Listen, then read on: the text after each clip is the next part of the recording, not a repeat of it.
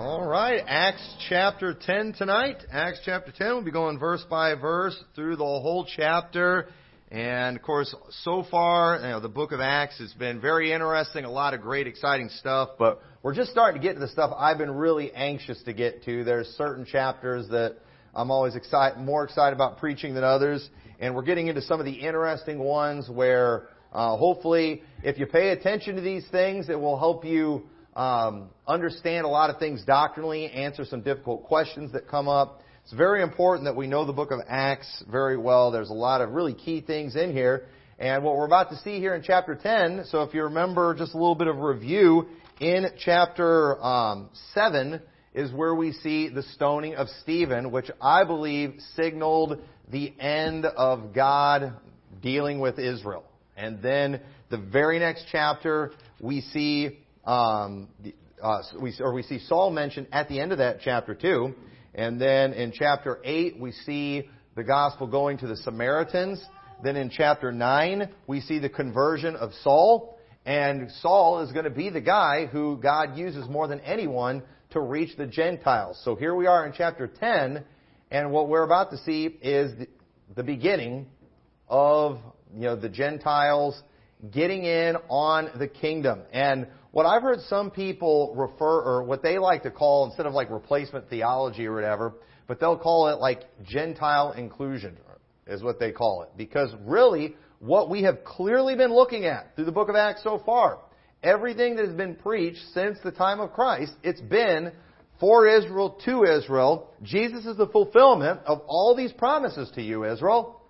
And but then, but Israel, they rejected it, and then we see God reveals that, you know what? It's not just for Israel. It's for everyone. And we're including the Gentiles in this covenant. And so we're not seeing, you know, what the dispensationalists teach is that the stoning of Stephen, that's when God kind of put Israel on hold and then decides to go to the Gentiles. No, that's not what happened. What we see happening is, you know, in uh, at the stoning of Stephen, that's when the kingdom is officially and fully taken away from the Jews. And then we see God reveal His plan that was from the foundation of the world to go to the Gentiles. And we're not, we'll review a little bit of this as we go through the message tonight. But if you listen to one of my sermons on Ephesians one, one or three, one, two or three, I probably covered a little bit in all of it. It makes it very clear it was always God's plan. It was always God's intention to not switch to the Gentiles, but include the Gentiles in the original covenants and things. So, in verse one, we'll go ahead and start reading through. It says, "There was a certain man in Caesarea called Cornelius, a centurion of the band called the Italian band, a devout man and one that feared God with all his house, which gave much alms to the people and prayed to God always." Now, we don't know that much about Cornelius' life, his background, his experiences, what made him interested in the things of God. The Bible does not tell us all that. But it would appear that, you know, he is somebody who's stationed in Israel. He's working amongst the people of Israel. And it looks like he heard about the true God during that time. It's, it's clear he has a knowledge of God, but he does not have a complete understanding of God. And he does not know about Jesus Christ. And it was necessary for him to know about Jesus Christ in order for him to be saved. Because notice all of these things he mentioned. He's a good man. He fears God. Not only that, his house does too. He's commanding his house to fear God. He's giving alms to the people. He's doing all the things that people just kind of naturally think you're supposed to do in order to go to heaven. He's doing good works. He's being good. He's giving to people. But notice, this guy was not saved by that stuff. You know, he's doing good, but he's not saved. He needs to hear about Jesus. And so I think the key thing that we see, though, in his life that made the difference, you know, while he had not done what needs to be done to be saved, because nobody can do those works, we do see he was somebody whose heart was in the right place, though. And a lot of people, they do the things that are commanded in the Bible, you know, a lot of times to make themselves look good. I don't think that was the case with Cornelius. I don't think he was doing it out of pride. I think he was just doing what he thought was best in his own misguided way. And so even though in his heart he's trying to do the right thing, nobody gets to heaven without faith in Jesus Christ. Nobody. And so verse three says, "He saw in a vision, evidently about the ninth hour of the day, an angel of God coming to him and saying unto him, Cornelius. And when he looked on him, he was afraid and said, What is it, Lord? And he said unto him, Thy prayers and thine alms are come up for memorial before God. So while this did not save him, and it, and it would not save him, because there's a lot of prideful people who do those exact same things too. And God doesn't speak to them. God doesn't even regard their offerings. But I do, I believe, God did not necessarily notice the specific works. But I think He understood his heart. And when God saw that his heart was in the right place, he was somebody who was looking for truth, you know, God made sure He got someone to him. And so, verse five says, And now send men to Joppa and call for one Simon, whose surname is Peter. He lodgeth with one Simon, a tanner, whose house is by the seaside. He shall tell thee what thou oughtest to do. Now, have you ever thought about this? Why couldn't the angel have just told him how to get saved? You ever thought about that? Is an angel not capable? But you know what? God doesn't use angels for that. That's not what God has chosen. God has chosen us. Okay? We're the ones that are supposed to be preaching the gospel. And even though an angel spoke to this guy, I mean, an angel could have easily said, you know, he could have just given him the plan of salvation, told him about Jesus. It's not what, that's not what he wanted. That's not how God does things. And you know what? We all think, well, man, I'd get saved. I'd, you know, every lost person would probably say, man, if an angel came and told me, I'd, I'd believe. But, you know, the truth is you wouldn't. And that's not what God uses. So, uh, somebody has to give this guy the gospel. He's not going to get his, get saved just because his heart's in the right place. And to me, this is one of the best proofs, too. I'm hearing more and more people teach this, and I think this is a terrible heresy, but a lot of people, through a butchering of Romans chapter two, and I'm not going to go into Romans chapter two and how they're totally destroying the Scripture there, but through a, a very bad interpretation of Romans two, are teaching that some people in some parts of the world could potentially get saved by their conscience without knowing about Jesus Christ. I think that's absolute garbage. And a lot of people are teaching that. And if that were the case, Cornelius is somebody that would get saved. He would have already been saved. This guy's doing the best he can. There's no doubt his heart's in the right place. But God found it necessary to have someone tell him the gospel. And so it's just, it's not going to happen. If somebody doesn't go and tell these people in these other countries about Jesus, they're going to go to hell. Oh, but what if their government won't let them? You know what? Those governments are sending their people to hell. They are wicked governments.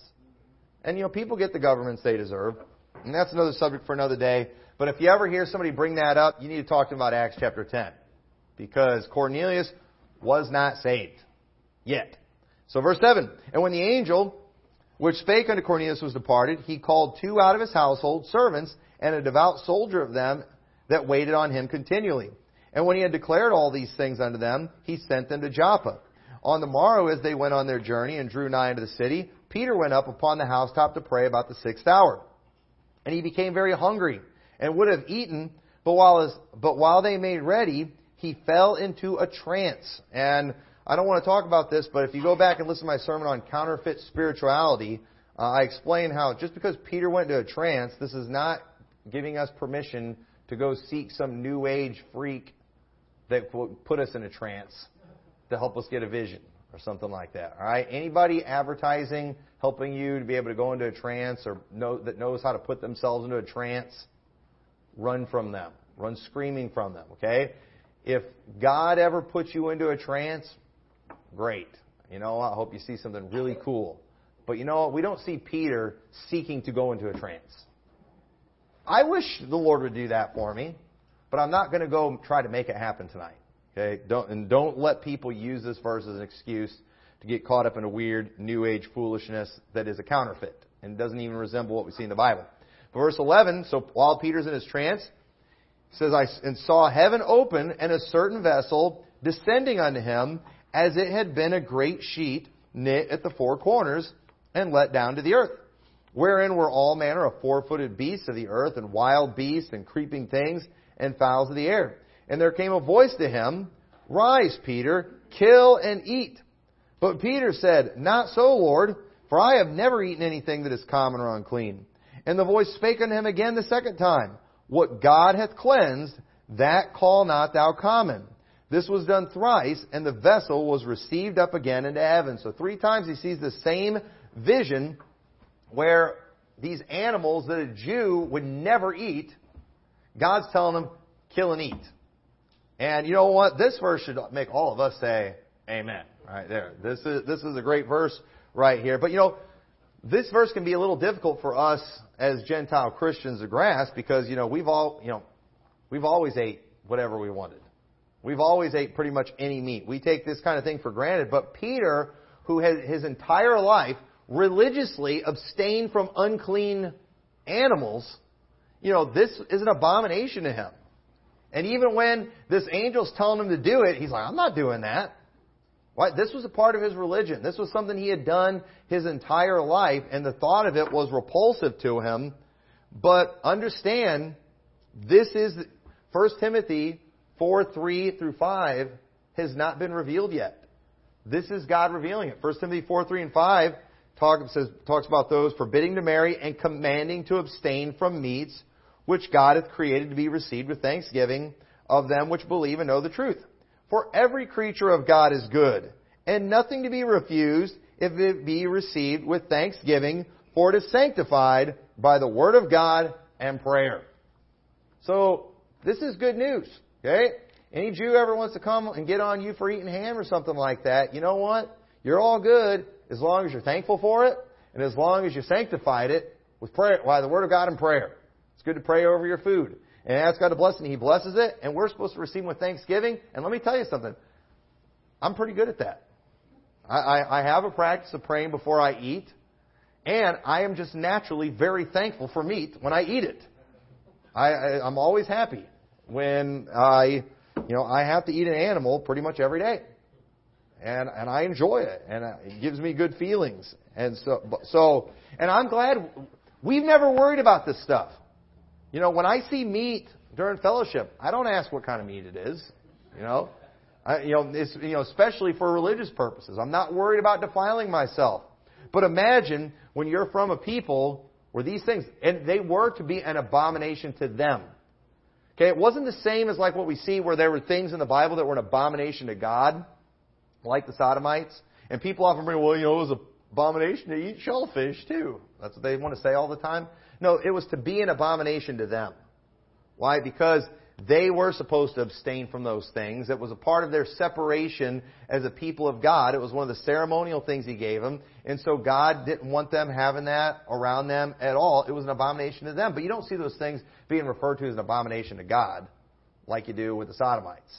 So don't ever fall for that foolishness. Uh, that's just people trying to justify the most disgusting of sins today. So, verse seventeen, it says, now, uh, so ultimately, though, while it is being revealed during this time that, you know, it's okay to eat other animals, remember, when the veil of the temple rent, I think it was immediately okay for them to start eating other things. But they don't know that yet.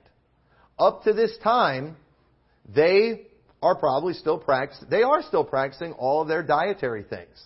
It's being, it's being revealed, these things that are changing. So don't ever let some Hebrew roots person go to the book of Acts and show where they're still practicing this stuff and act like we're still supposed to be doing it. It's like, well, it's in the New Testament. God revealed these things over time. And God, and so ultimately though, while it's being revealed about the meat, God's ultimately trying to show them something about the Gentiles. That's what this is really about. And so it says, now while Peter doubted himself what the vision he had seen should mean, behold, the men which were sent from Cornelius had made inquiry for Simon's house and stood before the gate. So he doesn't know what this vision means yet. And it says, and it says, and called and asked whether Simon, which was surnamed Peter, were lodged there. So he's so while he didn't know what it meant, he's about to find out because God is about to make a major revelation, a major dispensation is about to be given to Peter. That would literally change the world. For that would l- completely change the world. This is this chapter is a big deal. This event was a very big deal, and that's why we're going to see a miracle take place. That's why we're going to see tongues being spoken of. This is a really big deal, what's going on here. This is a major event. So verse nineteen, while Peter thought on the vision, the Spirit said unto him, behold, three men seek thee. Arise, therefore, get thee down, and go with them, doubting nothing, for I have sent them. So God gave Peter this vision because he was about to reveal something to them that was in the Old Testament, but it was hidden from their eyes up until that point. First Peter one nine says, receiving the end of your faith, even the salvation of your souls, of which salvation the prophets have inquired and searched diligently, who prophesied of the grace that should come unto you. While the prophets wrote about the salvation that they received in the New Testament, they wrote about it, but they were just writing what God told them to write. They didn't understand it. But they looked into it. They looked into it just like we look into the book of Revelation and we try to figure out what's to come for us. They looked at the things that God had given them about the salvation that we all, we know all about it now. We understand it, but they didn't understand it back then. And so now we can go back and look at those Old Testament scriptures, and you know, we understand them better than they do. We understand, you know, there's there's scriptures in the book of Isaiah and Jeremiah and all of those books that we understand better than the guys who wrote them. Why? Because God had them write it then, but He hadn't revealed it yet, and it was it's been revealed in these last days. Hebrews three one says, "For this cause I, Paul, the prisoner of Jesus Christ, for you Gentiles, if ye have heard of the dispensation of the grace of God, which is given me to you word, how that by revelation He made known unto me the mystery, as I wrote afore in few words, whereby when ye read ye may understand my knowledge in the mystery of Christ, which in other ages was not made known unto the sons of men, as it is now revealed unto the holy prophet, apostles and prophets by the Spirit, that the Gentiles should be fellow heirs and of the same body, and partakers of His promise in Christ by the gospel, whereof I was made a minister according to the gift of the grace of God unto me, by the effectual working of His power." So, did the Gentiles replace the Jews, or did they get included with the Jews? They got included. Okay, what got it's, it's important we understand what got replaced. Okay, the old covenant got replaced with a new covenant. Okay? The the kingdom was replaced, or the administration, uh, the those who were in charge of the things of God. It, it went from Jerusalem, it went from a physical people to a spiritual people, but those of Israel who were obedient to the Word of God, who accepted Jesus Christ as the Messiah, they they held on to all the things that were promised to them, and then we definitely didn't replace those people. We did not replace Paul and Peter and the disciples. We didn't replace any of those Jews that got saved and, and were able to hold on to their covenant. But we were included with them, weren't we? Same body, fellow heirs, the, all those promises that were to them, we are a part of that. So it's very, and th- that's one of the biggest things that our opponents do not understand about what we teach. And sometimes maybe we're bad at articulating it. I'm trying to get better at these things. I don't want, I don't want to give people the wrong idea. But something that is important that we understand about this ministry of the Gentiles is that it was something that the dispensationalists especially, they kind of exclusively credit it to Paul. Okay? But in reality, the ministry or the uh, the gospel going to the Gentiles, it was actually started by Peter. But later it was commissioned to Paul by the apostles. It's important we understand this too, because you have people in the dispensational world who try to act like, well, the Apostle Paul, he wasn't one of the twelve. Matthias was the twelfth that replaced Judas. The Apostle Paul was the thirteenth apostle. He had a completely different ministry to the Gentiles because the Jews kind of still have their thing. So that's what they do. They try to separate Paul from the other apostles. But notice what it says in Acts fifteen. I'm looking forward to getting to this chapter. But in Acts fifteen, verse seven, it says, "And when there had been much disputing," and this is over a lot of things, because now that people are understanding, hey, these dietary things don't matter, as they're starting to figure out the things that are going away from the Old Covenant, there's a lot of questions. There's a lot of disputing going on. People don't understand everything right away.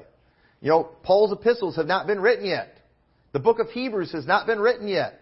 So there's a lot of disputing going on. But it says, "Peter rose up and said unto them, Men and brethren, ye know that a good while ago God made choice among us, that the Gentiles by my mouth should hear the word of the gospel and believe." So who did God use to originally get the gospel to the Gentiles? It was Peter. God revealed this through Peter. Peter did it first. But here's what happened. If you go on reading Acts, it tells us more briefly in Galatians two, it says in Galatians two nine, and when James, Cephas, which is Peter, and John, who seemed to be pillars, perceived that the grace that was given unto me, they gave to me and Barnabas the right hand of fellowship, that we should go unto the heathen, and they unto the circumcision. So notice that, so God originally used Peter to reveal this truth about the Gentiles, to preach. He was the first one to preach to the Gentiles. But Paul was commissioned by the church in Jerusalem, by the other apostles, to focus his ministry on the Gentiles while they focused on getting to the Jews that were scattered all over the world. So uh, right there, that kind of shows Paul's inclusion with the other apostles, and showing, too, that he didn't have just this completely separate ministry. No, they're all doing the same thing. They're just focusing on a different group. It would be just like, you know, if we go and we, you know, we send out a missionary, we send out an evangelist, you know, to focus on a certain area, you know, it's a part of the same ministry. They're just focusing on a different part of the world or different people. If we have somebody, you know, we we, we were using Brother Hugo for a while to minister to the Spanish-speaking people. You know, we commissioned for that. It was all our ministry. But obviously, he was going to be used more in that area because, you know, he's got the ability to speak Spanish. But we wouldn't, we we didn't see them as like a completely separate thing, a separate group. It was still a part of our church, and it was the same thing back then. So verse twenty-one, but it's, it, you know, and we'll say more about that when we get to those chapters, just kind of showing how all that came to be. But I just wanted to briefly touch on that to show that it was originally Peter that started the ministry to the Gentiles. So it says in verse twenty-one, then Peter went down to the men which were sent unto him from Cornelius and said, Behold, I am he whom ye seek. What is the cause wherefore ye are come? And they said, Cornelius the centurion, a just man, and one that feareth God and of good report among the nation of the Jews, was warned from God by an holy angel to send for thee into his house and to hear words of thee. Then called he them in and lodged them. And on the morrow Peter went away with them, and certain brethren from Joppa accompanied him. And the morrow, after they entered into Caesarea, and Cornelius waited for them, and had called, had called together his kinsmen and near friends. And I love this because Cornelius, he wasn't just a good man, but it said earlier he commanded his house. But after he has this vision, and he understands God's about to do something. God's going to send somebody who's going to come and speak words to me. And Cornelius, he came with an attitude, I'm doing whatever he says. And not only that, he got his entire house. He got all his family, and he said, you be here, God is sending somebody, we're going to hear what he has to say, and we're going to do what he says. Man, we need more men like that. We need more heads of households like that that'll be that same way. You know, that's how we ought to be when we come to church. You know, we ought to come to church ready to hear the words of God. Ready to see that Bible open up, and when you learn something, your attitude of it, that's what we're going to do. Boy, that's that's the attitude people need to have today. But it's like, I, you know, that most people come to church today with this attitude, I dare you to try to tell me what the Bible says. And then you tell them what the Bible says, that's just one verse. You know, I need several. Oh, and by the way, don't you dare tell me to be obedient in something if you're disobedient in some other area, because then you're a hypocrite. It's like, really? So we can only preach the Bible if we're perfect. You know, that just, that, we can't preach against anything now. You know, obviously we're not trying to be hypocrites, but you know, nobody's going to be perfect. But what is it that everybody does when you preach something they don't like? When you call out one of their sins? You know, they find a way to label you as a hypocrite. That's the way it's always been. That wasn't Cornelius' attitude. And it says in verse twenty-five, as Peter was coming in, Cornelius met him, fell down at his feet, and worshipped him. But Peter took him up, saying, Stand up, I myself also am a man. And you know what? Cornelius here, he doesn't know any better. Hey, Cornelius is a Gentile. That's how they are. They they worship people like they should. We're going to see later where people were worshiping Herod. When he's speaking, he is the, it's the voice of a God, not of a man. And Herod, he ate it up. Herod loved it. That's the way the Gentiles were. They did very misguided things like that. But you know what? You know, Peter, he straightened them out on it. Cornelius, he didn't know any better. And that's another thing we got to remember. As our country gets more and more wicked, as it gets more and more pagan, people are going to have more and more issues when they come into the church. There was a time in churches where it was, it was like a shocking thing. And it was like a scandalous thing if like a couple came into the church that was shacking up. Because, you know, our country was very Christian and just people didn't do that kind of thing. But, you know, and, and he said, you know, well, should we let people into the church now that are living in fornication? And I don't believe they ought to be members of the church, but I do think it's okay to let them come and to learn, and we can try to preach to them, try to be a blessing to them, try to straighten them out. They're going to have issues because our world thinks nothing of people shacking up and living like animals. They don't think anything of that. And so we need to be merciful to them. We do need to correct them, but we need to do it in a loving way and a caring way. I don't think Peter screamed at Cornelius when he said that. Get up. I'm a man too. What's wrong with you? I don't, th- I don't think he did it like that. I think he did it in a kind way. I'm a, I'm a man like you. This isn't, this isn't necessary. Cornelius doesn't know any better. He's a Gentile. Right? And today, you know, you can we can just look at these people and the issues that they have and the junk that they do, and we can just say, you know what? They don't know any better. They're they're Americans. And, you know, that's one thing we're going to have to deal with more and more, too, is, you know, with all this gender identity issues and people can't figure out their sexual orientation, all that kind of stuff.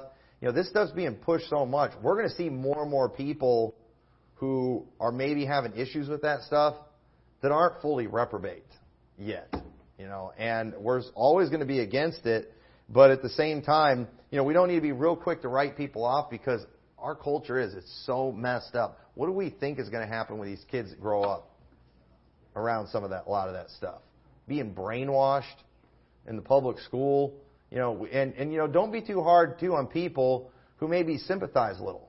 Again, imagine going to school, you know, in a public school and just being taught that your your entire life and watching the news, watching television. What do we think they're going to think? So, We need, we do, we do need to be merciful and, and a little understanding, but it's, it's getting, it's getting out of control. My wife was just telling me that in Ireland they're like doing some class about pornography in the public schools there now. I, I just why, you know, why our our world is getting really wicked, and so we're gonna we're gonna see weird things with people. Let's be merciful to them because there are there's a lot of people. If somebody tells them the truth, they're going to get right. They're going to follow the Lord. There's a lot of Corneliuses out there. And it says, and he talked with them and went in and found many that were come together. And he said unto them, ye know how that it is an unlawful thing for a man that is a Jew to keep company or come unto one of another nation. But God hath showed me that I should not call any man common or unclean. Peter now understands this vision that he had. This was at one time, there, at one time, there was supposed to be a physical separation from the Jews and Gentiles, but God has broken down that wall. They just didn't know it yet. But Peter is now figuring it out. And so when was the wall broken down? I believe the wall was broken down at the cross. That, that's what I believe. But when was it revealed? Acts ten. Acts ten is when it was revealed. And this is... This is why we will constantly see Christians do things in the book of Acts that we now understand they really shouldn't have done. And we are. We're going to see, and, and, and I'm, I'm looking forward to these chapters where there was, there was a dispute. There was confusion. This is changing things. So it's like, you know, they're, they're rethinking their theology when it comes to a lot of this stuff. Because again, Peter... He doesn't realize, he hasn't read any of the dispensational books yet. He doesn't think he's quit being a Jew at this point. He thinks he's still following the Old Testament, which he was. It was the other Jews that apostatized.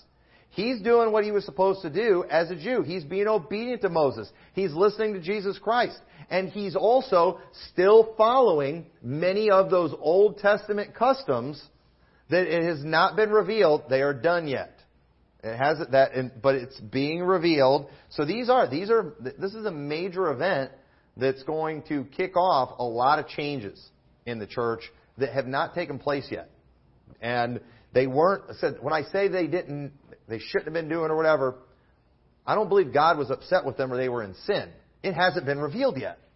But God is revealing it. So the dispensational mindset, you know, you want to look at kind of that nanosecond of when it all changed. Well, if we want to get technical there, it changed at the cross, but it doesn't really matter. You're not really accountable until it's revealed.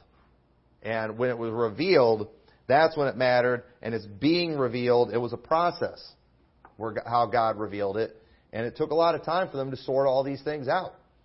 So verse twenty-nine says, "Therefore came I unto you without gainsaying as soon as I was sent. I asked, therefore, what intent ye have sent for me? And Cornelius said, Four days ago I was fasting until this hour, and at the ninth hour I prayed in my house, and behold, a man stood before me in bright clothing. And said, Cornelius, thy prayer is heard, and thine alms are had in remembrance in the sight of God. Send therefore to Joppa, and call hither Simon, whose surname is Peter. He is lodged in the house of one Simon, a tanner, by the seaside, who when he cometh shall speak unto thee. Immediately therefore I sent to thee, and thou hast well done that thou art come.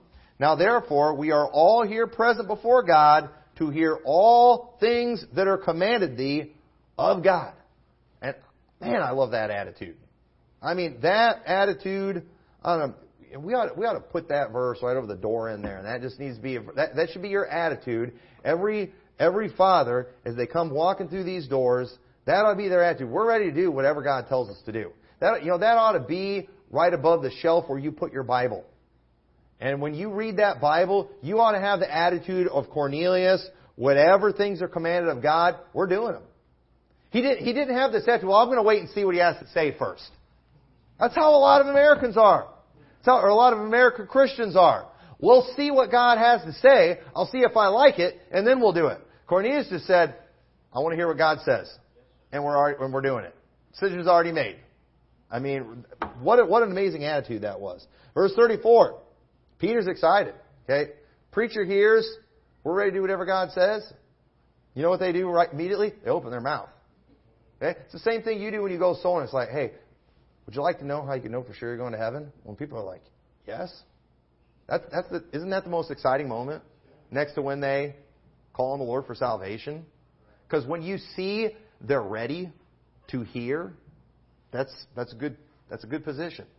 That's a good position. Sometimes they say it hesitantly and you don't know if they're really ready. But when you can tell that they want to hear what you have to say, it's a good moment. It's a good feeling. And you do. You, you get excited when that happens. They don't always get saved then, but Usually, usually they do. So verse thirty-four, then Peter opened his mouth and said, Of a truth, I perceive that God is no respecter of persons, but in every nation he that feareth him and worketh righteousness is accepted with him. Now, this verse right here is not teaching a work salvation, but it's showing that God views the works of the Gentiles, which is a revelation to Peter, the same way he, reve- he views the good works of the Jews. He does not look at us and decide how he is going to treat us based on our lineage. If he sees a Gentile doing something, God's going to react the same way as he would as if a Jew was doing something. There used to be a difference between us and them, but Peter now realizes God's not a respecter of persons. There is no difference. If he sees a Jew doing something good, you know, because they would see Gentiles do good things every once in a while, but they were still a Gentile. You know, they still didn't have claims to the things of the Jews. There was still a separation there. But all of a sudden, Peter's like, you know what? It's the same thing. It's the same thing when a Jew gets saved. It's the same thing as when a Gentile gets saved. When a Gentile does something good, God is just as pleased as if it were a Jew. God doesn't care about that stuff. He hasn't read Larkin's Dispensational Truth yet. That, that, that hasn't come yet.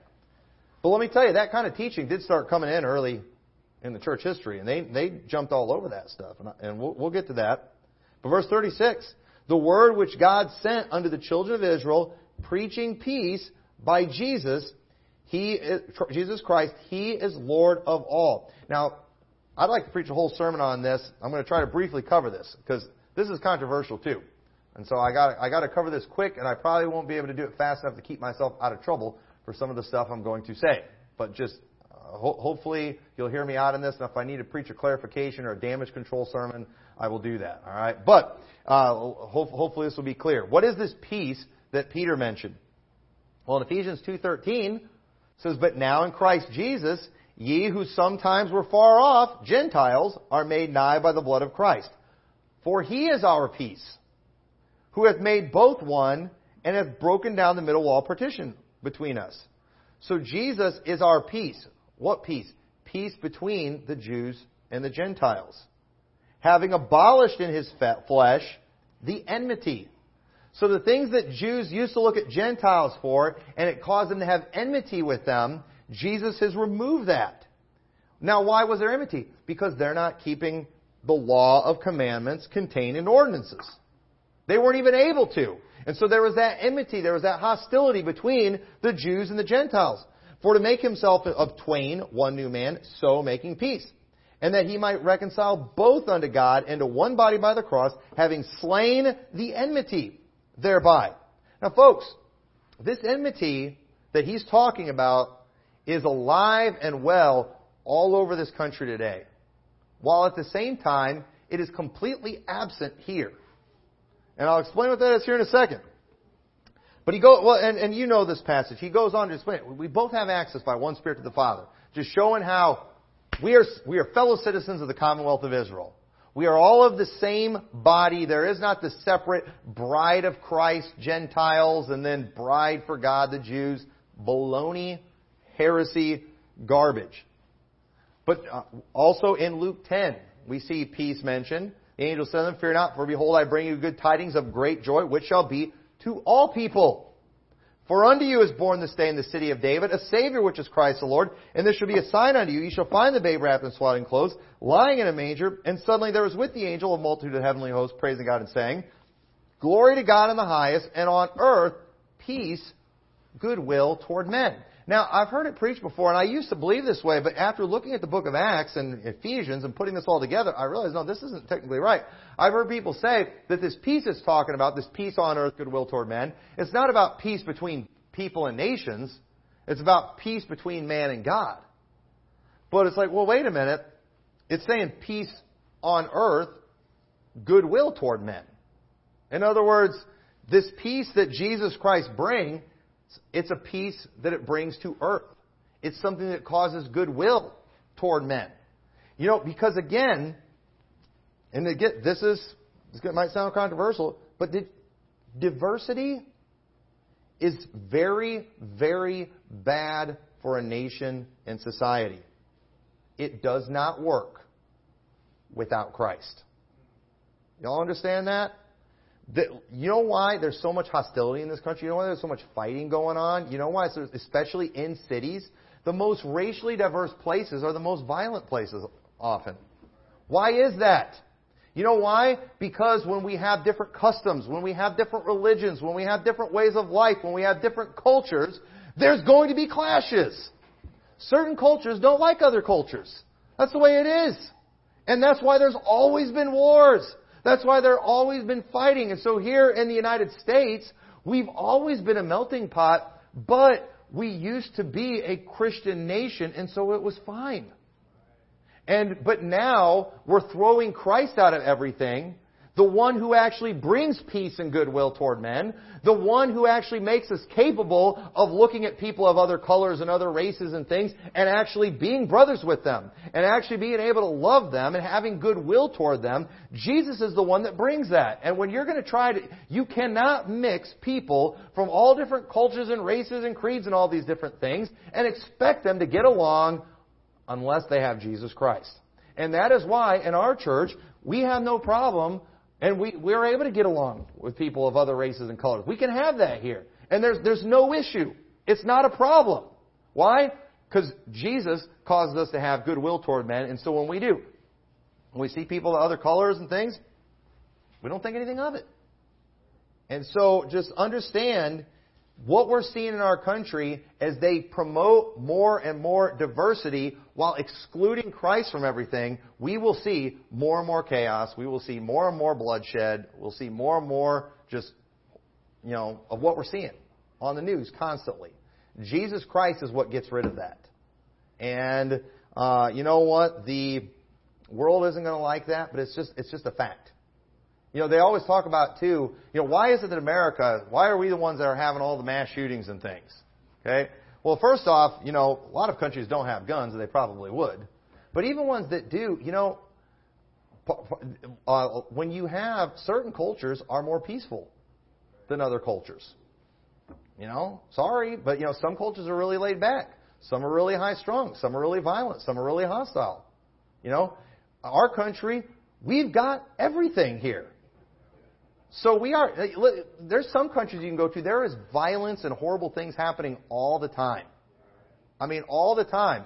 Genocide, disease, I mean, just horrible things all the time. Robbing, all the, all, it's, it's all over those countries.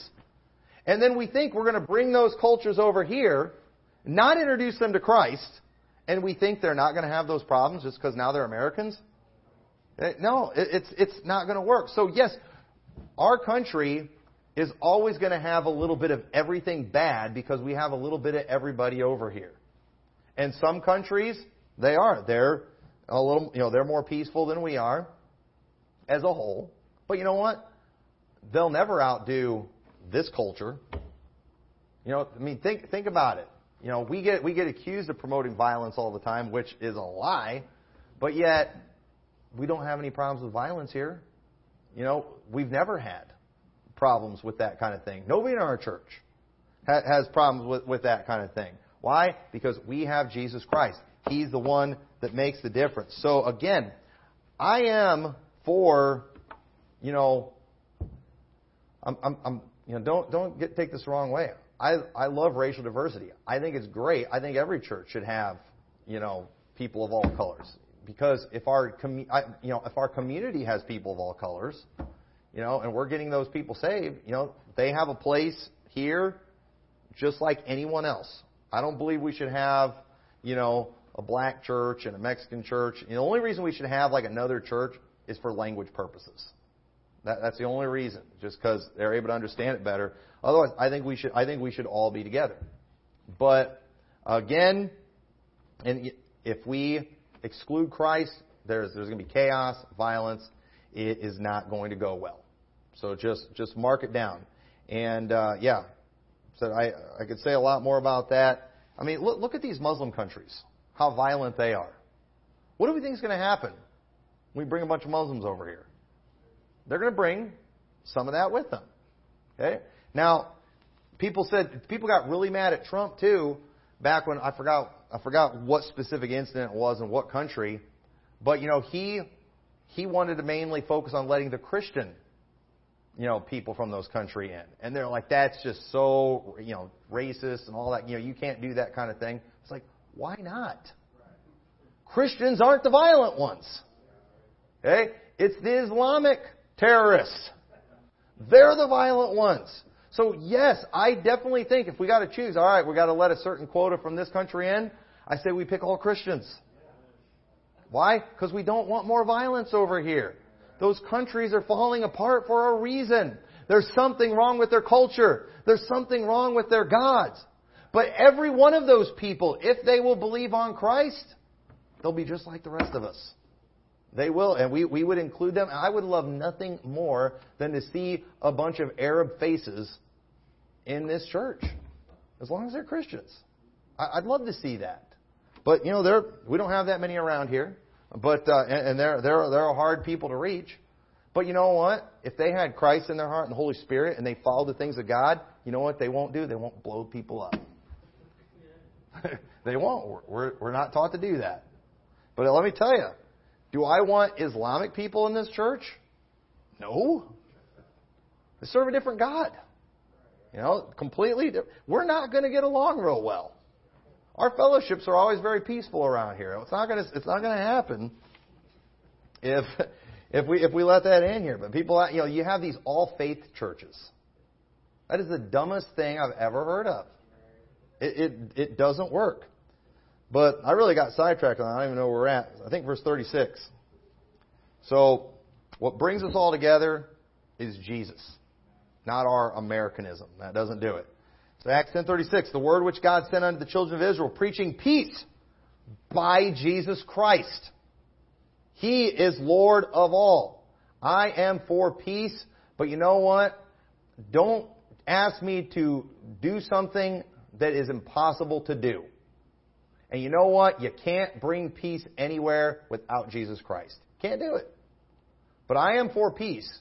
But you know what? I want to, if I'm going to work towards peace, I want to do work that counts, that matters, that will actually accomplish something. And so we're going to preach Jesus Christ. And you know what? Our country has failed trillions and trillions of dollars trying to help these Islamic countries be like our country. We have done everything for them. We have given them everything except Jesus Christ, and it has been a big, fat failure. It was, it never had a chance. Never had a chance. We could give them our Constitution, and it wouldn't work over there. You know why? Because they don't believe in our Creator. They don't have Jesus Christ. It will never work. So verse thirty-seven, the word I say, ye know, which was published throughout all Judea and began from Galilee after the baptism which John preached, how God anointed Jesus of Nazareth with the Holy Ghost and with power, who went about doing good and healing all that were oppressed of the devil, for God was with him. And we are witnesses of all things which he did both in the land of the Jews and in Jerusalem, whom they slew and hanged on a tree.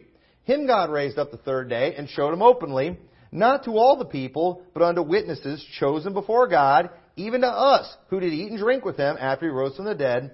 And he commanded us to preach unto the people and to testify that it is he which was ordained of God to be the judge of the quick and the dead.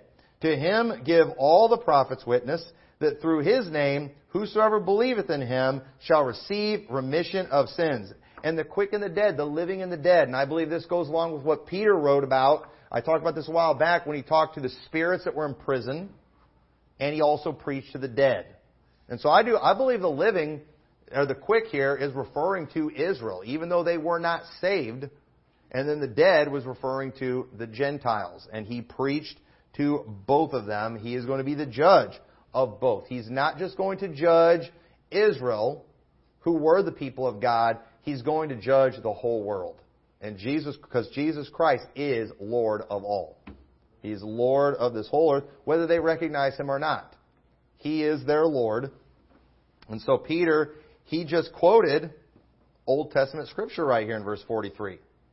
That clearly was teaching something they did not understand until that day. In Romans ten eleven, it says, For whosoever, or for the scripture saith, whosoever believeth on him shall not be ashamed. Now that was that was an Old Testament scripture. They didn't understand that. So when we look back at those Old Testament scriptures, like, why were they surprised when Cornelius and his family got saved? They shouldn't have been, but it was. It was just one of those things that was hidden from their eyes. Verse twelve, For there is no difference between the Jew and the Greek. For the same Lord over all is rich unto all that call upon him. For whosoever shall call upon the name of the Lord shall be saved. And I believe this was referring to uh, Isaiah twenty-eight sixteen, where it says, Therefore thus saith the Lord God, Behold, I lay in Zion for a foundation, a stone, a tried stone, a precious cornerstone, a sure foundation. He that believeth shall not make haste, or be ashamed, is what that means and how it's translated in the New Testament. And so that was, that's an Old Testament scripture. And when it said whosoever, you know, the Gentile or the uh, Jews, I guess at one time looked at that like the Calvinists look at whosoever today. And they're like, well, you know, it means only the elect. You know, they thought, well, it only means the Jews. You know, whosoever of the Jews. Like the Calvinists, well, whosoever the elect. But then, no, God revealed, no, when I said whosoever, I meant whosoever. So there's always been debate over that word. The Jews didn't understand it, and the Calvinists still don't. Key is you got to get saved, and you'll figure it out pretty quick. But anyway, uh, that's, you know, always like an opportunity to take a shot at the Calvinists. But verse forty-four, While Peter was yet spake these words, the Holy Ghost fell on all them which heard the word. And they of the circumcision which believed were astonished, as many as came with Peter, because that on the Gentiles also was poured out the gift of the Holy Ghost. They're like, God's doing the same thing with the Gentiles that he did with us? They were astonished at this. This blew them away. They were as shocked as we get shocked when we talk to somebody from a non-denom church and we find out they're actually saved. It's like, whoa, somebody got saved in a non-denom church? How did that happen? God's not a respecter of persons. I know they don't dress right. I know they play all the wrong music and do a lot of stuff wrong. But those people believed on him. And as repulsed as we are by that, you know, religious environment, if the people there will believe on Christ, he will save them even in their skinny jeans. blows our mind. That's how God's not a respecter. He's not as prejudiced as we are. Verse forty-six, for they heard them speak with tongues and magnify God. Then answered Peter. So notice, again, the gift of tongues is being used when the gospel is first being revealed to a new group of people. We saw it with the Jews. We saw it with the Samaritans. And now we're seeing it with the Gentiles. But you know what? That now that there's all these witnesses among the people, we've got witnesses among the Jews. We've got witnesses among the Samaritans. We've got witnesses now among the Gentiles. You know what? There's really no need for tongues. Tongues was something God temporarily used as He was revealing things in those early days. They are not something that are needed today. It's not, it is not necessary. So after they are speaking in tongues, after they hear this, then answered Peter, can any man forbid water that these should not be baptized, which have received the Holy Ghost as well as we? And he commanded them to be baptized in the name of the Lord. Then prayed they him to tarry certain days. Now, I don't believe when Peter asked this question, he was looking for permission from the Jewish believers. I don't believe that's what he's doing. But I believe he was asking this question. It was kind of a rhetorical question because it was crystal clear what God was doing or what God had done with the Jews. He's now doing with the Gentiles. And I think he just wanted to make sure all these witnesses that were with him, these Jewish believers that were with him, he wanted them to understand, hey, you all see what the, what's going on here, don't you? This is exactly what happened with us. Am I missing something? Is there any reason for us to forbid water that these should be baptized? And you know what? Nobody had anything to say. You know what they did? They baptized them. And they were just as saved. They were just as Christian. They had all the rights and privileges. They have the same inheritance. They are of the same body they, that, as these Jewish believers were. And this right here, this just opens up a whole new group that they can go to. And things are going to really get rolling in the church now. God saving thousands and thousands of Jews. And then these Jews now, they're about... They're literally going to turn the world upside down with with the gospel. And so this new revelation, while this excited many, while it excited guys like Peter and I believe the people who were with him, it didn't sit well with some other people. And this event and the new revelations that are that happen here are going to cause a lot of questions. And we're going to see those questions get answered. We're going to see a lot of this in the next chapter. And often when we get one area of theology fixed, it ends up revealing truths in many other areas, or, or errors that we have in many other areas. There's always kind of like a domino effect, you know. And um, and so it's always, though, when you when you get something right that you had wrong before, it does it helps you have a fuller understanding of the Bible as a whole. If your new revelation that you got just made your Bible way more confusing, your revelation was probably wrong. Usually, when something's right, it makes the rest of the Bible more clear. It's, it clears up the difficult passages. And that's why, too, you don't want to always focus on the difficult passages. Focus on the simple, and then those will help, you know, you understand the more difficult. That's that's typically the way it works. And so, um, you know, as we get things right in a church, you know, it will lead to that full understanding. But you know what else it does, too, when you get things right? It ends up causing you to weed out some of the tares in the church too. And that's what we're going to see happen in these next chapters. The devil, while God was doing a great work, the devil was doing a work too. And there were definitely some tares among the wheat. And as these different things start happening, as God starts revealing more and more truth and more doctrine, it turns out yeah, there were some tares in there. And they started getting exposed. And eventually, you know, we're going to see a you know, full-blown synagogue of Satan pop up. A lot of apostasy take place. But that will come on a later week. So uh, hopefully this chapter, get, you have a fuller understanding of that now. And thank God for the Gentile inclusion that we are. We are, we're not Jews in here. We don't have any lineage that we know anything about. But thankfully that stuff does not matter. We've got the Holy Spirit. We've got Jesus Christ. And you know what? The more people we can get to Jesus Christ, you know, that's just more family. That's going to be more peace. And Jesus Christ is the key to peace on earth. He is the key. So with that, let's pray. Dear Lord, we thank you so much for this amazing chapter and the amazing work that you did. I pray, Lord, that uh, uh, things taught in this chapter, uh, pray that uh, you'll help uh, use them to help us have a fuller understanding of your work and everything that took place in the book of Acts. And I pray you'll help us to uh, spread peace uh, in this world by telling uh, more people about you and reaching more people with the gospel. In your name we pray. Amen.